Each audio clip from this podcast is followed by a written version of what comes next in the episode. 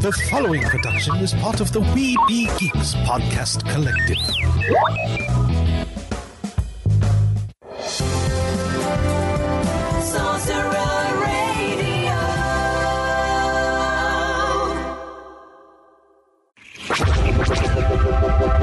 This podcast is part of the Red 5 Network. For more Red 5 Network podcasts, visit red5network.com.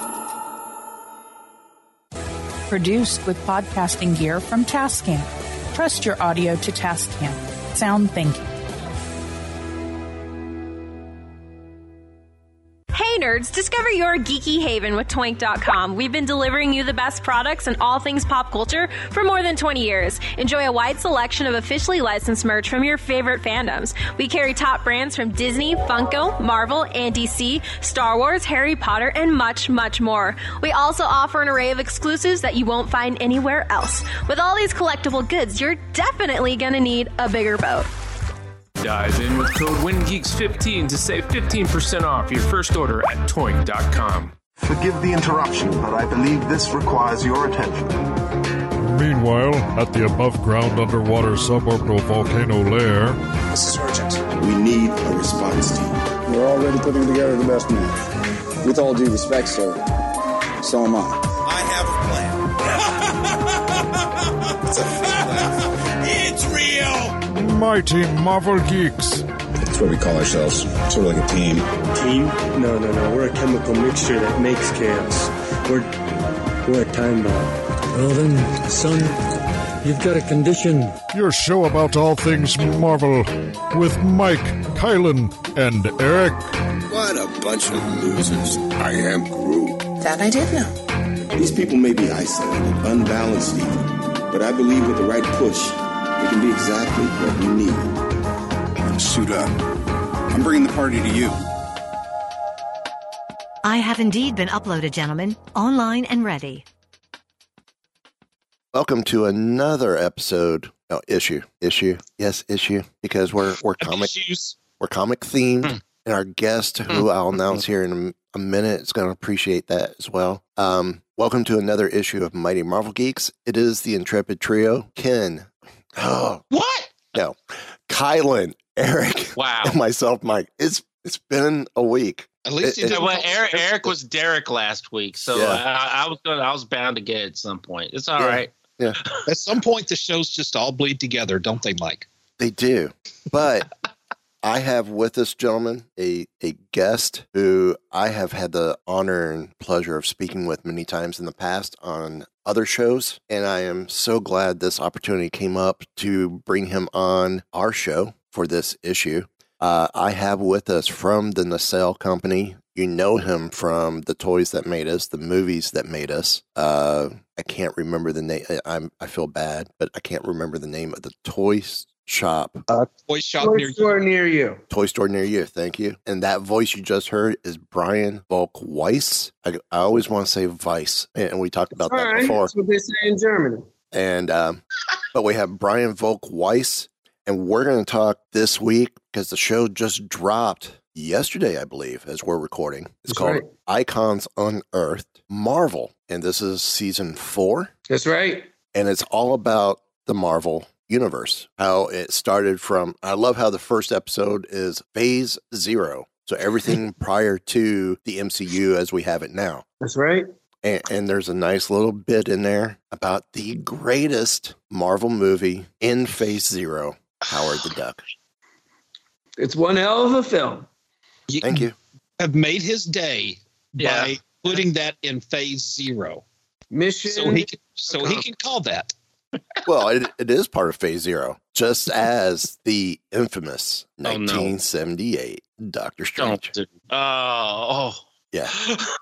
So I'm going to start off. There's been four seasons of Icons Unearthed. How did this show concept come about first? And then we'll get into how the Marvel season came about. Um, the idea was really due to the one of the very few, if not only, frustrations uh, that I had with movies that made us, which is, you know, it's really hard to take, you know, some of the most iconic films ever made and break them down from nothing to premiere to success in 45 to 55 minutes. Um, so, you know, from the first season of Movies That Made Us, I was like, man, I wish we could do this with more time.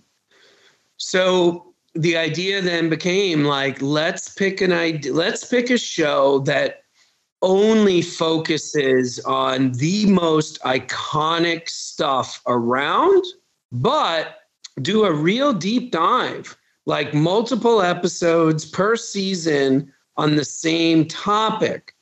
But, you know, the thing that's really weird about pop culture that I didn't really understand until Toys and Movies That Made Us is there's a lot of stuff out there that everybody knows what it is. Like my wife, she doesn't know anything about Transformers.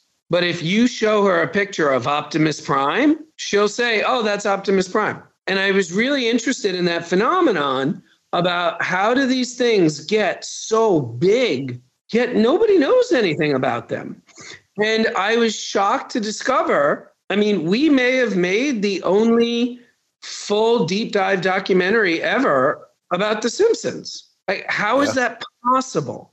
Uh, I can assure you, we were the first people to ever make a doc about Fast and Furious. Mhm. You may like say to yourself, "Well, yeah, you're right. Yeah, I guess that's interesting, but that that's a 20 year old franchise. Yeah, That in two decades, nobody dug into it. These movies, as you know, make about a billion apiece. The last four films." Right. And then, by the way, maybe you know better than me and you could tell me so I don't look like an idiot anymore. But as far as I can tell, no one's done Marvel either. Like you have little short films or like stuff like that. But how are we the first people to do a, a deep dive documentary into Marvel? But it, I, as far as I can tell via my good friend Google, uh, that's true. Right. There now I do know and you've had a couple people from it in episode 1, the phase 0 episode. There has been a deep dive on the Roger Corman Fantastic 4 because you had Marty Yeah. Langford, you had Oley Sassone, you had uh, Joseph Culp Sure. all talking about it. And of course, Marty and um, his partner Mark Sykes did the documentary Doomed, Yep. the untold story of Roger Corman's Fantastic Four. And of course, we had them on our show uh, a little while ago. And I mean, that alone could be a an episode and a half on just what happened with all of that. Sure. And of course, there's no need for you to do it because Marty and Mark already did it. But Yeah, I, I loved how you incorporated that in to this episode. Oh, dude, that movie. I, I love that movie. But And- you're you're you're right. Let me add a little bit of nuance. I, I meant the cinematic universe. Right. I, I know a lot of docs have been made about one movie or one comic book or one Right. author. Right. But I mean, like, As a how is conglomerate. no one covered the cinematic universe like that? It, It's it, ha- weird. it hasn't been done. And, and what you did was Star Wars, which was season one, uh, and we could we could say Star Wars because Star Wars is comic wise under the Marvel license now. Um, what you did with Icons Unearthed with Star Wars, you hit on subject matters in Star Wars that had never been touched in other docs. Yeah. And there's been a lot of docs going into the Star Wars history, but you you sort of like us with the shows when we have guests like yourself on and we bring up stuff that had never been discussed before. You hit on stuff that had never been discussed before. That With that's Star Wars and it was great. Yeah. That's that's our whole mission. That's the whole purpose of the show. That's why we call it Icons Unearthed. I can't Um, wait for you to do Star Trek. Well, that we did Star Trek uh, for the History Channel, Center That's Seat. right. That's right. That's right. Yeah. On uh, DVD in uh, April. Ah, Oh, all right, cool. I, I do Three and a remember. half hours of bonus content. Oh. so when you decided to do Marvel, I mean, you could have gone the easy way out and just started 2008 with Iron Man and gone MCU. Why touch on everything prior to for the first episode, which I I absolutely love and and would love to continue embracing the term phase zero. So, um, as a director of documentaries, uh, I'm not going to say filmmaker because that's uh, very highfalutin. Um, but I think one of the most important words that I bring to the table for the work we make is context. Um, and I call it the bear print principle. Um, and what I mean by that, because that sounds random, um, if you're walking through the, the snow covered woods, and you see the biggest bear paw print you've ever seen in your life. It's two feet across. It's crazy. And you take a picture of it and you post it on Instagram. And let's say a person normally gets on average 100 likes per post. And you post that picture. I bet you you probably don't even get to 100 likes. You know, it's cool, but whatever. But if you take that same picture of that same paw print and you put a dollar bill next to it, giving it context. Because in white snow, that paw print, that could be two inches wide, that could be 600 feet wide. You don't know. So you mm-hmm. got to put that dollar bill there so people know what they're looking at. I bet you get a thousand likes.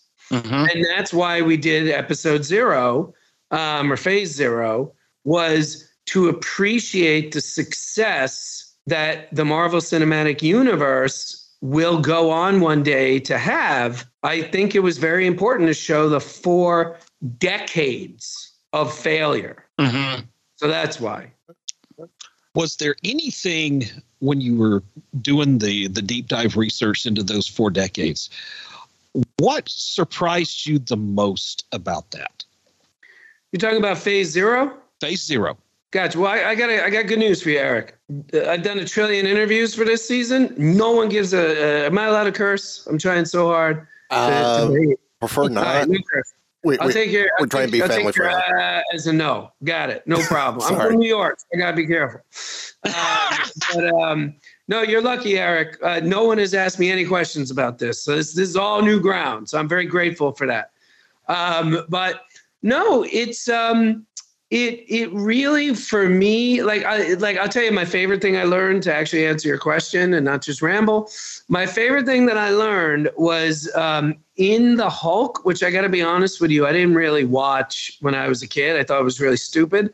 Um, by the way, Dave Chappelle, this has never been in a special, um, but he used to do this joke 25 years ago where, and it sums up my opinion of the Hulk, that show, where he said, and obviously I'm paraphrasing, but he said, he's like, you know, man, when I was a kid, I used to watch the Hulk, and eh, am I the only one where I'm like, hey, David, maybe it's you. every town this guy goes to, he's having problems. Like, is every town in America a problem? Or is the one guy who goes to different towns? Anyway, so that was always kind of my Dave Chappelle has always said it best. But I didn't know that Thor was in that series. And they have this guy, I think his name's Eric Kramer, playing Thor. And it really shows you how impressive the first Marvel Cinematic Universe Thor was. Because if you watch that episode, sorry about that. No, that's fine. Um, if you watch that episode, um, it's just a tall blonde guy wearing a pirate hat. And Yeah. like sorry, sorry, sorry, sorry, a Viking hat.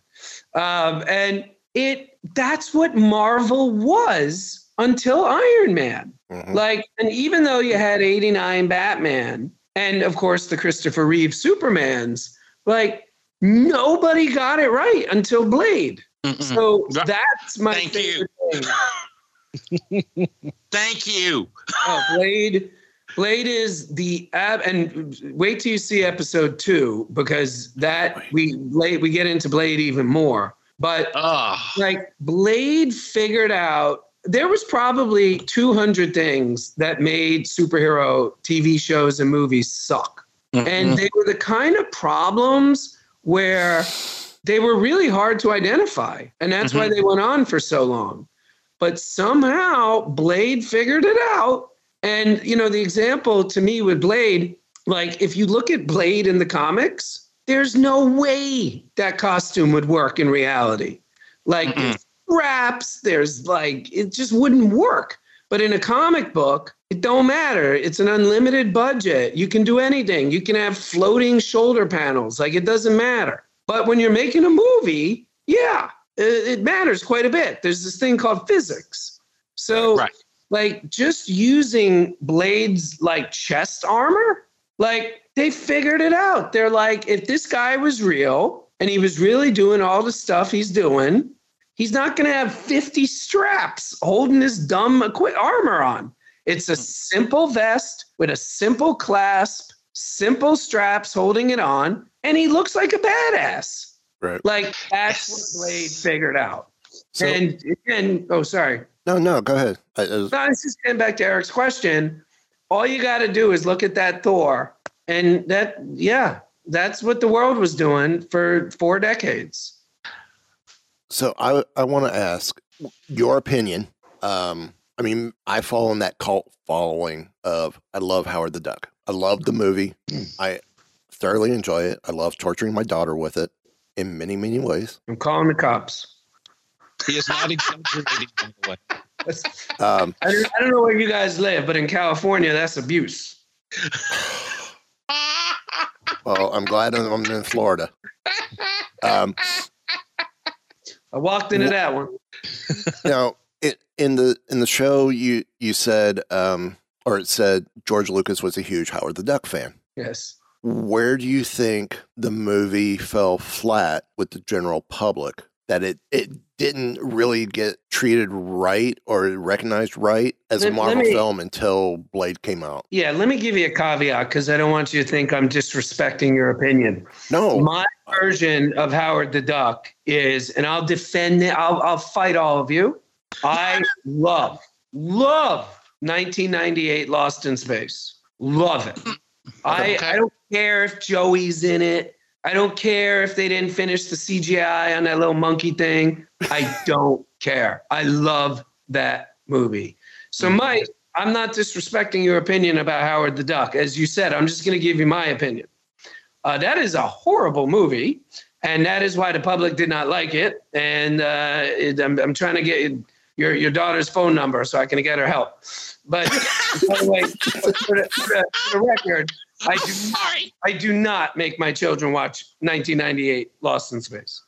But anyway, Well, it, so if it helps any, my daughter did tell me after watching it for the first time on Father's Day a couple years ago. At the end, I'm like, "So what'd you think?" She goes, "George Lucas had a much better hit with Star Wars than she did than he did with Howard the Duck." that is that is, uh, that is an accurate analysis. So Um, but it, it, you're not really asking me this, but I'll, I'll I'll give you an answer anyway. How about that? Um, what is wrong with the movie? Like, why did it go sideways? Uh, I mean, they obviously hired the wrong director. Uh, the the director didn't get along uh, apparently with anybody, including like production assistants. I, I've actually we couldn't put it in the show because you know we don't have ten episodes, but I mean I've almost never even read about. I I don't know why he wasn't fired. Uh, and the only thing, I mean, I'm sure you saw on the show, he literally alienated Robin Williams from Yeah. doing the movie. like. I mean, it was just mind blowing stuff. That guy who plays Admiral Ackbar, I forget his Tim name, Rose. unfortunately. Tim Rose. yeah. Thank you. Thank you. Thank, wow, you're good. Um, you should see the stuff he told us we didn't put into the episode. Um, I mean, that guy was like a real nutcase, the director. So that, that's why it's bad. And the other thing that was going on um, that we also were not able to put in the episode, but it was very clear um, the that Howard the Duck was the sketch that would eventually become uh, Phantom Menace. So, and it wasn't ready. I mean, it was five years too soon at a, at a minimum. So there is a staggering amount of technology experimentation, not just with the puppet, but even like what I find really interesting about that movie, and again, Mike, no disrespect intended, like if you look at the end battle with that the big black crazy tall thing, like did ILM forget how to do like go motion? Did they forget their two decades? Like if you look at the Rancor monster, which or the AT-ATs, which are ostensibly built with the exact same technology, the exact same people. I always look at that shot at the end battle and I'm like, were you guys all hung over?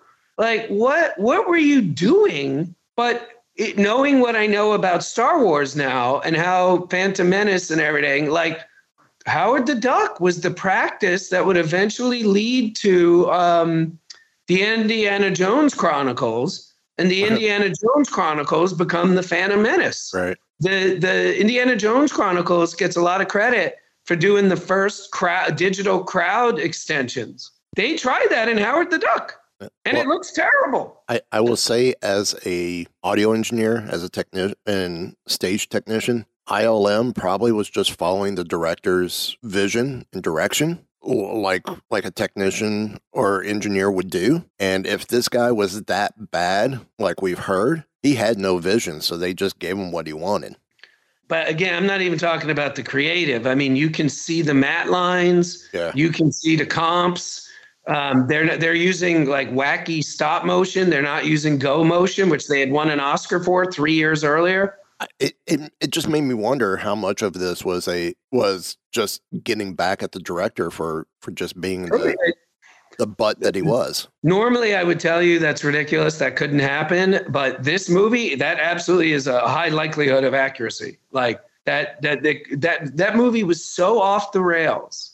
And again, what I always find funny about that film, and whenever this happens with any movie, you know, this isn't a bunch of schmucks that got a bunch of money from a bunch of dentists in Oklahoma and tried to make a movie. This is made by a billionaire who owns the premier special effect company of our civilization, making.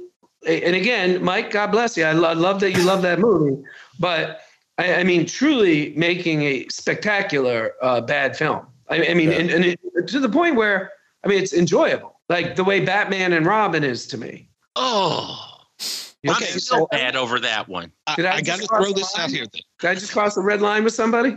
No, it's I, I saw that movie for free, and I walked out because uh, I, when I walked out, I was mad because that was two hours I wasn't going to get back. Yeah, but I'll be honest with you, man. I, I watch it about once a year.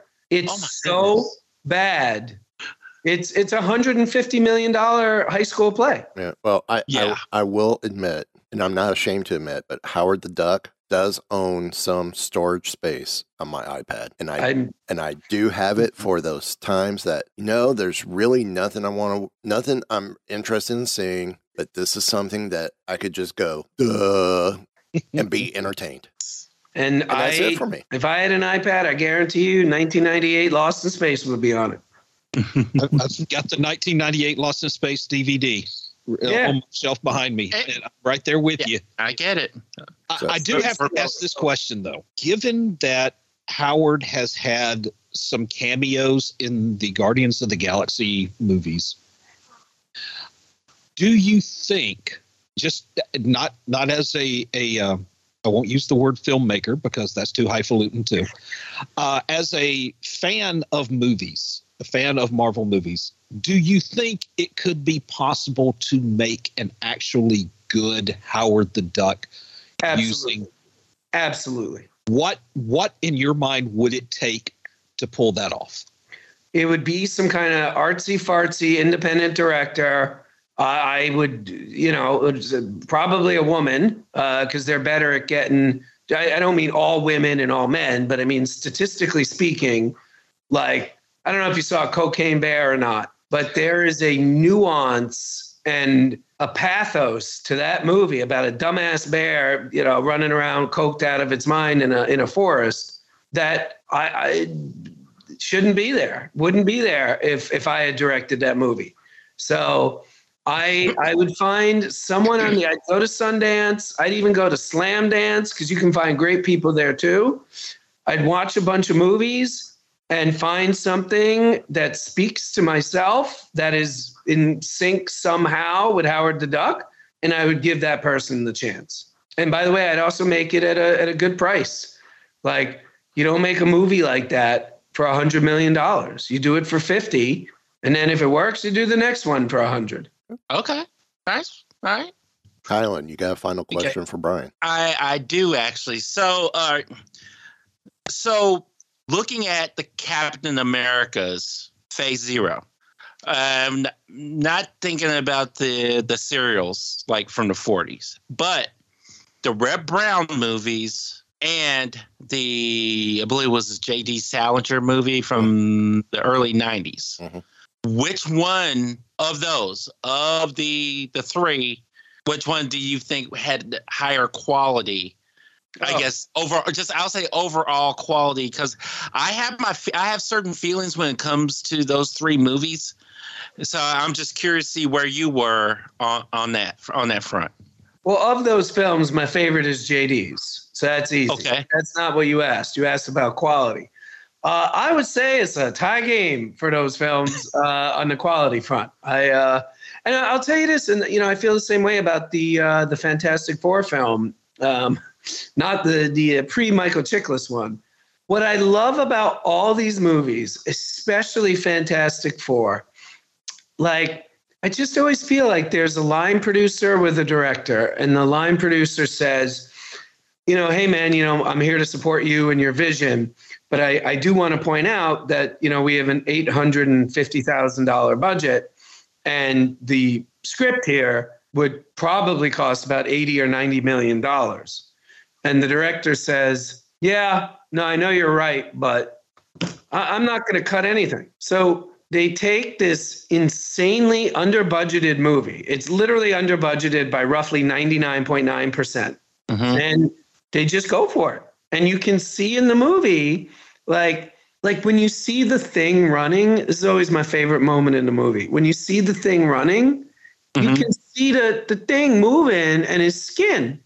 And like I'm looking at that and I'm like, you guys obviously knew this was a problem. Like, you know, at least paint is like put, paint this black. Like right. you do it with a Sharpie. You could go to a, a CVS down the block and get some makeup and just pull a, you know, a 1989 Batman Michael Keaton. Like, but they they didn't. And I guarantee you the reason is like they probably should have had a 140 day shoot. And if I had to guess, they had a 13 day shoot. And they had no time. Like they didn't even have time to go to CVS and get some some makeup. Like so that's what I love about all the movies you just mentioned and the Fantastic Four. Like they just go for it. Yeah. And they don't. Yes. The fire effect with Storm, it's so close to being good for that era. Mm-hmm. But it doesn't work. For, or, Nothing in these movies works. for and I a, love it. For a Roger Corman film, it was not a typical Roger Corman B movie. It was one that it looked like he was putting some serious input behind, especially h- hiring Oley Sassone for it. Yeah. Yeah. So, um, what I know there's three more episodes coming because it's a four episode series. No, no, eight. Eight. Oh, we're doing eight. Okay. Yeah, we go up to Ant Man 1. Sweet. What what do we expect with the next seven, or what can we expect with the next seven episodes? Um, a whole lot about Marvel. Okay. Uh, Kylan didn't find that funny. He just checked out. Um, no, I mean, listen, it's as a filmmaker. I what I always try to do during the research phase is find what I like to call it a spinal column. And for me, it could I just need a tiny moment, a tiny thing that says to me, that's it. That's it. That's what our show is about. And for me, Marvel, the the spinal column is risk.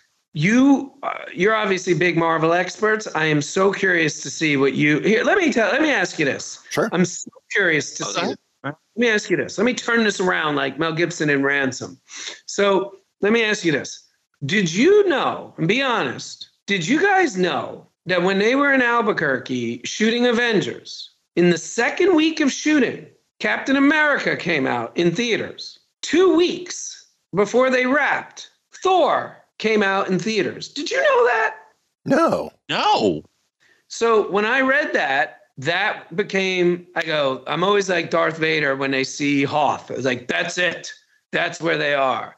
Like that was the eureka moment for me with this season was these people, they're not like doubling down. They're like doubling down after doubling down after doubling down. Because the other thing, going back to Blade, because it always goes back to Blade, in addition, like the main, the other thing that Blade did that changed everything was the movie cost about, you know, I think about 50 million to make, 50 to 60. It grossed in theaters worldwide about 200. Mhm. Probably did bare minimum another 100 million in ancillary, bare minimum. So you got a movie that made about 300 million on a 50 to 60 million dollar budget, and Marvel made 25 grand. That's what pissed off Avi Arad. That's what pissed off Perlmutter. Mhm. That's what led to them going to Merrill Lynch. Like no one ever connects the MCU with Merrill Lynch. They went to Merrill Lynch. They got a quarter billion dollar loan. And they just started making independent movies that happen to be Iron Man and all this other stuff. And the other thing, and I know you know this, but I, I some again, this is my whole point with Icons Unearthed is pointing out stuff that people forget because it's in your face and you get used to it. But hmm. you know, I'm sitting here telling you they're making Avengers and Captain America comes out and Thor comes out, and luckily they were successes. These are not easy stories to tell. Mm-mm. These are very, very, very bizarre, strange stories. You got a Viking in Oklahoma. You you got this skinny looking dude in 1940, and like these are weird stories. So the fact that these CEOs, CFOs, lawyers, board members are all saying, let's spend that Merrill Lynch half a billion, let's go. And nobody said, uh, should we maybe push back Avengers by even a year to see if these two really weird stories work? Uh, um, uh, spoiler alert, I, I don't know if you know this or not, but do you know the tech, the shrinking technology in Captain America? They never got it to work while they were making the movie, and they shot every single scene with skinny Captain America three times, three different ways, because they didn't know the technology if, if any of it would work. Right. Oh my gosh. Yeah. So the fact that that's not enough, the fact that they're like, we're doing all this stuff, and then we're going to put them together in a year and a half. And I hope these movies work because if they don't, we're kind of in trouble because we're spending 225 on Avengers. I, I'm sure you probably heard the guy who played the Hulk wasn't the guy in Avengers. Like none of this should have worked. This Right. is insane. This is like voluntarily getting on an airplane where you can see the wings are like sort of peeling off of the fuselage. Like no one would get on a plane like that. So the fact, and again, Kevin Feige's great. I love Kevin Feige. I mean, it's bonkers what he's pulled off, but I don't think Perlmutter and Avi Arad get enough credit for how insane this was. Right. So anyway, I'm gonna miss Well, my flight. I, So- I was going to say, speaking of planes, uh, we have to let you go because we don't want you to miss your flight. Yes, thank um, Check out Icons Unearthed Marvel on Wednesdays on Vice TV That's and the right. Vice Network. Brian, please come back and join us again in the future. I would love this. Is one of the most. I'm so bummed I gotta leave, man. Uh, This is one of the most fun interviews I- I've done in a long time. I, really- I still, Well- I had another question for you, but I, I'm just going to hold on till to next time. When Yeah. when the pr- opportunity presents itself to come back, please uh, have your people contact us because we would love to have you back. I would love Yes. that. We'll do. So enjoy. Uh, again, check it out. Vice TV, Icons Unearthed Marvel. You have reached the life model decoy of Tony Stark. Please leave a message. Oh, hello, gentlemen. Well, thank you, Thursday. Uh, and Thursday, thank you for piping Brian in for the first half of the show. What a fun interview. Oh yeah, And we, I- we got to back. I wish we could do more. We we got to get him back. Yes, very much so. And I can't believe, with all the different interviews he's had, that no one has asked him what's that surprising thing that you learned in regards to Phase Zero. I know. I'm just I'm flabbergasted. He could just be lying to save my feelings, and, and I'm perfectly fine with that. But you know, Eric, if if you hadn't asked that question, that was my next question, and that should not surprise you It should not surprise me. because that that's yeah, But isn't that what we do anyway? it is what we do. Yes, we ask questions. So, um, As Mike reboots after our interview, no, I'm still here. I just got distracted. Uh oh. That's Yeah. what I'm saying. As Mike gets rebooted, As I'm rebooted. um, some news out of the Marvel world. As speaking of which, um, second season of What If uh, is coming. When is it coming shortly? it sounds like what if is becoming when if. Yeah. Exactly. But uh, according to all these stories are coming from Marvel.com, from the Okay. mothership. Um, they introduced a new character that's going to be in the second season of What If. And the question is, what if the Tesseract fell to Earth and landed in the sovereign Haudenosaunee Confederacy before the colonization of America? Well, it could potentially um, the Tesseract takes on a new life and a new mythology, transforming a lake into a gateway to the stars and leading Kahori, a young Mohawk woman, on a quest to discover her power. Hmm. So Hmm. uh, I believe this is going. She is a new hero being introduced. Um, yes, she is a new new character that will be introduced in What If. And Cool. I, I Okay. I think this is cool, and, and, and it I. I'm digging the fact that uh, What If is going back time period wise, and that okay, I'm trying to remember. Elseworlds is that Marvel or is that, That was DC? DC. Okay, That was DC. Marvel. You're Marvel. talking about 1602. This could go 1602 because that's almost right before the colonization of America. Mm-hmm. So this could be. I mean, we could be touching some on the 1602 or pre 1602 timeline in the Marvel Right. universe with this. And I, I think this is great. So seeing this, um, it's written by Ryan Little. Uh, this episode was created in close collaboration with members of the Mohawk Nation, like historian Doug George and Mohawk legend uh, language expert Cecilia King, to ensure the cultural uh, authenticity. Uh, the episode takes place in the Mohawk language and is informed by the history of the Aka, Akwesasne region, which is now upstate New York. Okay, so that must have been east of where I lived in New York, in upstate New York, because where I lived in upstate New York was more Seneca re- was more Seneca tribal land than Mohawk. Right. Right. Uh, but this would, but the, the Mohawk region would be uh, east of the Catskills, around where West Point is, and Mm-hmm. all that. If I remember right, because Seneca was more more west. West, yeah, like yeah, because um, you drive through some of the Seneca Nation. Um, I, I drive through it on my way uh, into Bu- uh, Buffalo and uh, Canada. So Yeah.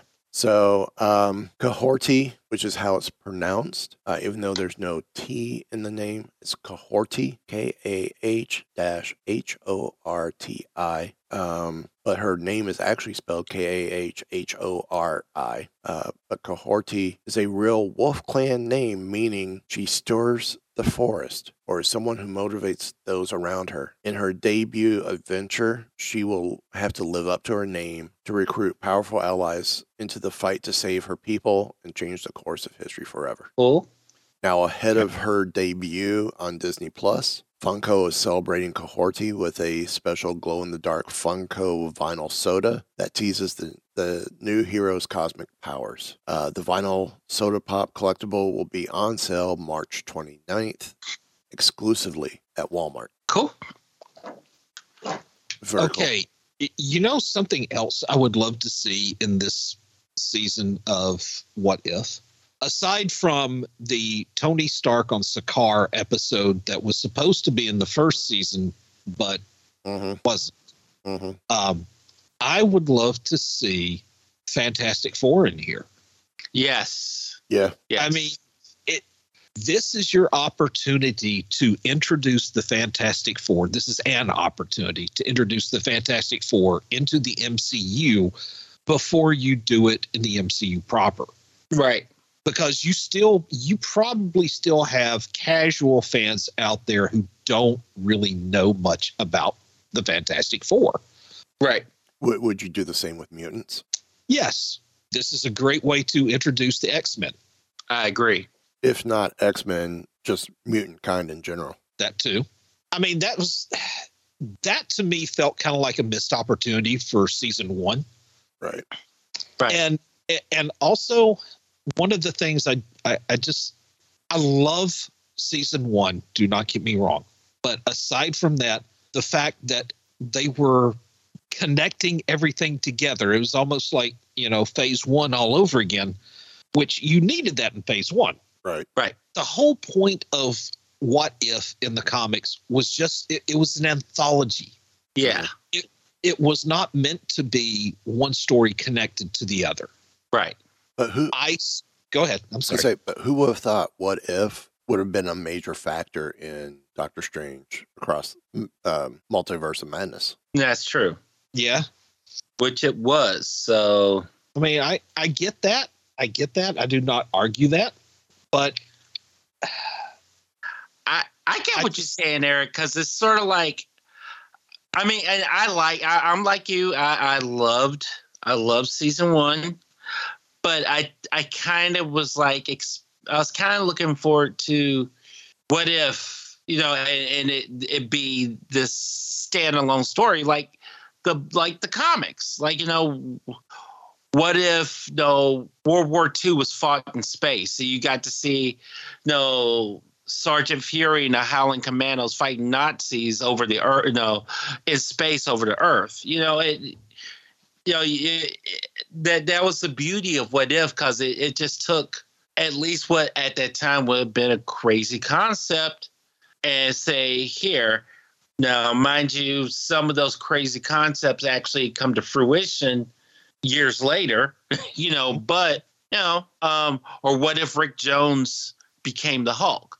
You know, yeah. okay, cool. You know, um, I, I, I agree. I was kind of, I was surprised that it all ended up becoming part of one bigger story. Right. Yeah, and that, and to be fair, some of the the what if comics, the the events came to pass in mainstream Marvel comics as well, like mm-hmm. Jane Foster becoming Thor. Mm-hmm. So yeah, I mean, I'm not opposed to a what if episode connecting to a later movie. Right. I just was not a big fan of it con- of it all connecting to each other. Right. So those those were my two major gripes with season 1. Huh. And I would just love it if you don't well it sounds already like it's going to be centered around this new character and she is going to be the constant in every episode. So once again, we're going to have a it's all connected. Mm-hmm. Right. But I, I'm almost thinking too that Strange is going to be involved as well because I foresee Kahorti um, being pulled out of her timeline into a modern timeline Probably. at some point. Right. Right. Right. So, uh, speaking of shows, Marvel's Moon Girl and Devil Dinosaur receives multiple honors. Uh, the new animated series was awarded with the Critics' Choice Association seal of Female Empowerment, Entertainment, and the Common Sense seal. Um, the first one, the seal represents standing new films and television series that illuminate the female experience and perspective through authentically told female driven stories. Makes sense, especially Right. since the char- main character is a dinosaur. I mean, a female. Mhm.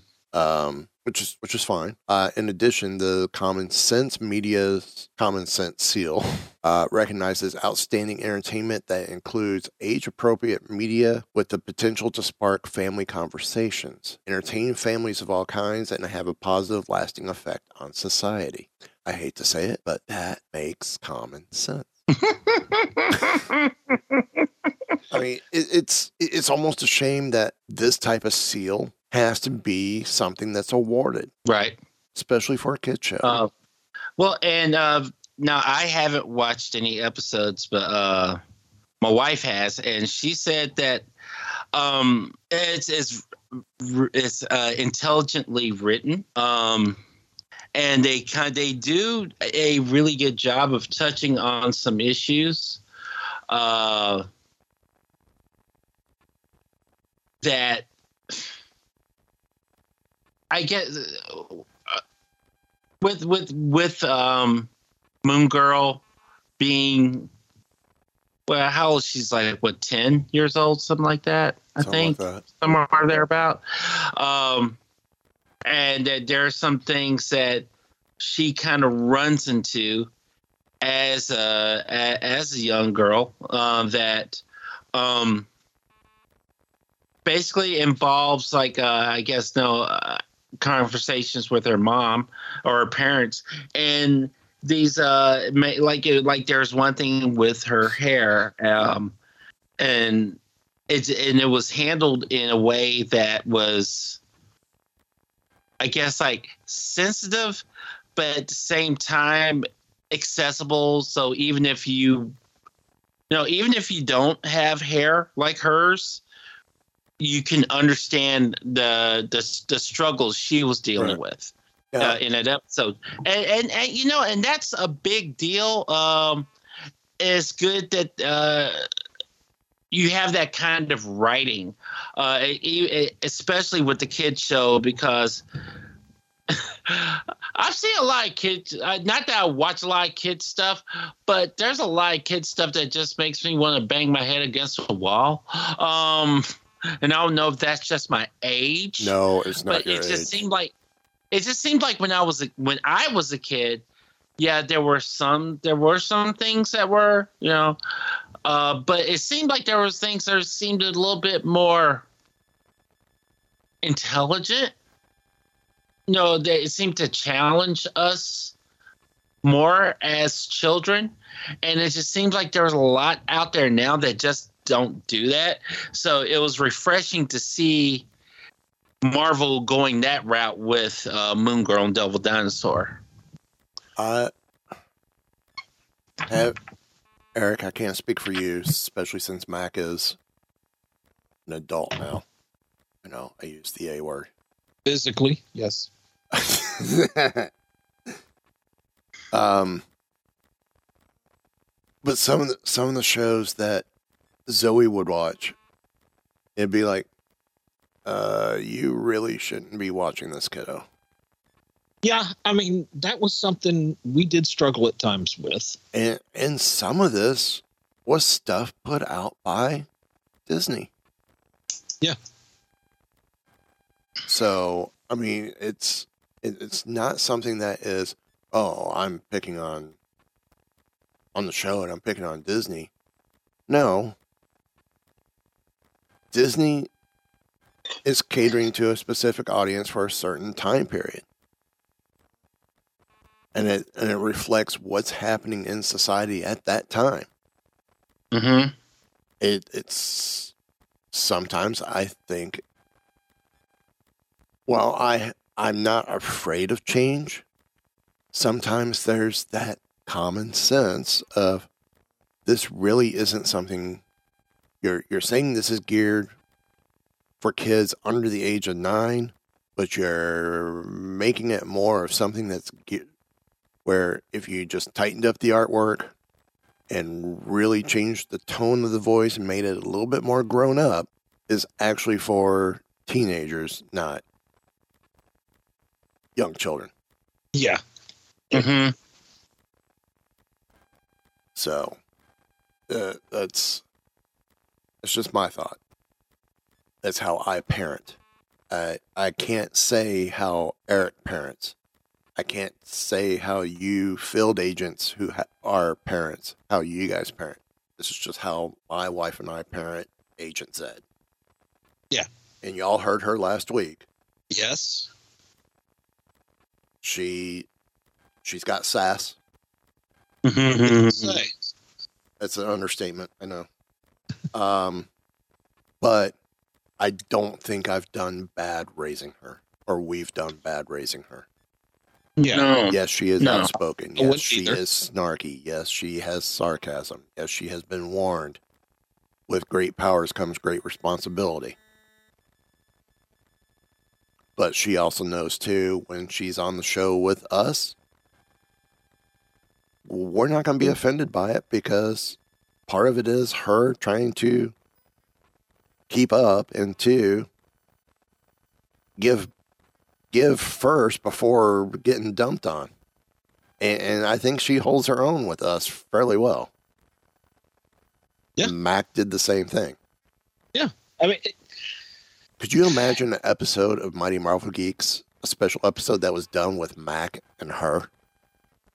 With us Sure. just sitting in the background going, Oh dear Lord. that may have to be a bonus episode one day. We we may have to true. we may have to try and pull this off. Yeah, because I mean, every kid is different. Every set of parents is different, and you know, you may not always have both parents in the home. Um, it could be a single parent, could be like a step parent involved. Right. It's just like there's so many variables. It's, I, Oh, yeah. but I I prefer to. This is how we did. We tried to keep it age appropriate, and we a lot, and we would try to watch as much of what he was watching. And I'm just going to admit it. I, I kind of became a fan of Thomas the Tank Engine. Thomas the Train wasn't bad. Well, you know what? I will say this. All right, so back in the summer, uh, the movie was it Bullet Train came out, Mhm. and there was this guy in the movie, and one of the assassins categorized people based on Thomas the Tank Engine. like you know based on your personality he say if you were and i'm not familiar with the I'm, I'm familiar but not enough to be able to name characters beyond thomas. But he would like oh you're blah blah blah so you're a and i was like wow and like honestly i get it.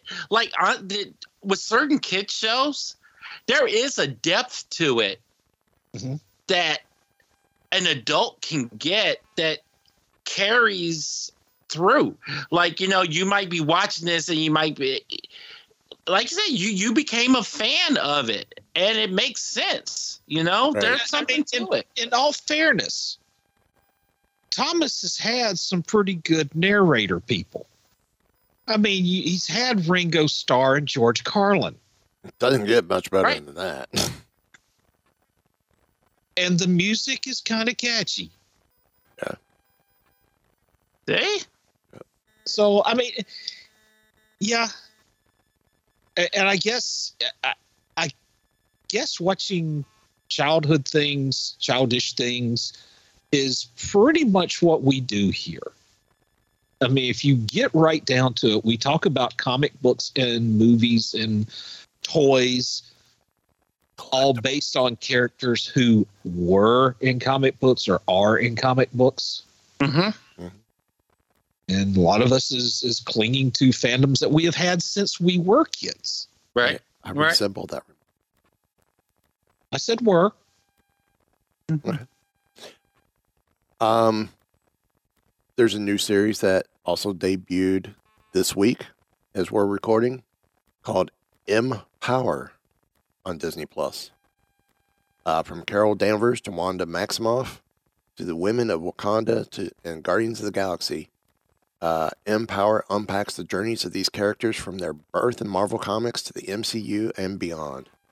Archival footage, imaginative animation, and candid interviews are worked in tandem to provide uh, to profile how these characters and women behind their their success have impacted fans around the world.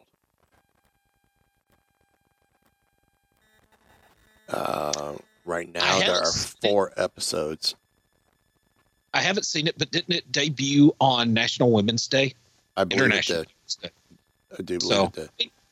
Yeah, that's that, Uh, that's a that's a good day to debut this. It's Oh, a yeah. it's a four part original series. Uh, episode one is the women of Black Panther. Episode two is Captain Marvel. Episode three is the Scarlet Witch. And episode four is Gamora. Okay. So, uh, yeah, I I definitely want to. It, it's it's on my growing list of stuff I want to see. um, It's on my list of shame. Stuff that I say I'm going to watch, but three years later, I'm gonna get around to watching that one of these days. Yeah. Yes. And and, and I I don't say that to disrespect the the series. It's just you guys know. Uh, you'll be asking me. It's like, have you have you seen this? I go, no, I haven't. It's been out on Disney Plus for a year. I said, yeah, I know. I just haven't watched it. And then finally, see how much I could stretch this out I need a little time. Uh, Marvel Snap explained what is Days of Future Past. One of the most celebrated arcs in X Men history is coming to the newest season of Marvel Snap. Uh, as Marvel Snap players have seen, the new season is based on the tale uh, one of the potential mutant based futures, the version taking place on Earth 811, features a bleak world where Persephone. Pers- I am trying to combine the two words and it's not going to work. Professor Xavier's dream of a peaceful coexistence between mutants and humans definitely fail, or definitively fail. Mhm. Uh, go check out uh, Marvel Snap's Ben Brode talking about the Days of Future Past on Marvel's Pull List podcast. So, um, yeah, and I have discovered I have gotten a little bit better about playing Marvel Snap. so, um, at this point in time, I'm gonna say any final thoughts, gentlemen. Marvel Uh, Snap is on my list of things that I want to play at some point, but just have not gotten around to yet. I list of shame. I um I am unabashedly addicted to the game and uh, play several times every day. Um, and I was completely okay with the fact that um, when the new season started, I had to go back three ranks. Best, so it's fine. it is fine. I'm not upset at all. Okay. Um, again, go check out on Vice TV, Icons on Earth, Marvel, uh, with that was done by executive producer Brian Volk Weiss, who you heard earlier in the show. Um, if you want to know more about that, go to Vice. I think it's ViceTV.com, Mhm. or at least Google Vice TV or Vice Network. That'll get you there. Also, too, um, check out his company, the Nacelle Company. Yes, like the nacelle from the Starship Enterprise. The engines on the on a Federation starship are called nacelles. That's where the name came from. The Nacelle Company. That and you can learn more about Icons Unearthed and other projects that they have done. Um, I know I asked once, but I'm just going to double check, make sure. Final thoughts, gentlemen. I'm all thought it out. Eric's being all quiet. I'm thought it out. Then on that note, Thursday, if you would please. Oh, spoiler alert. Thursday. All wrapped up here, sir. Will there be anything else? Nope. Time to go dark. Maybe do another systems check.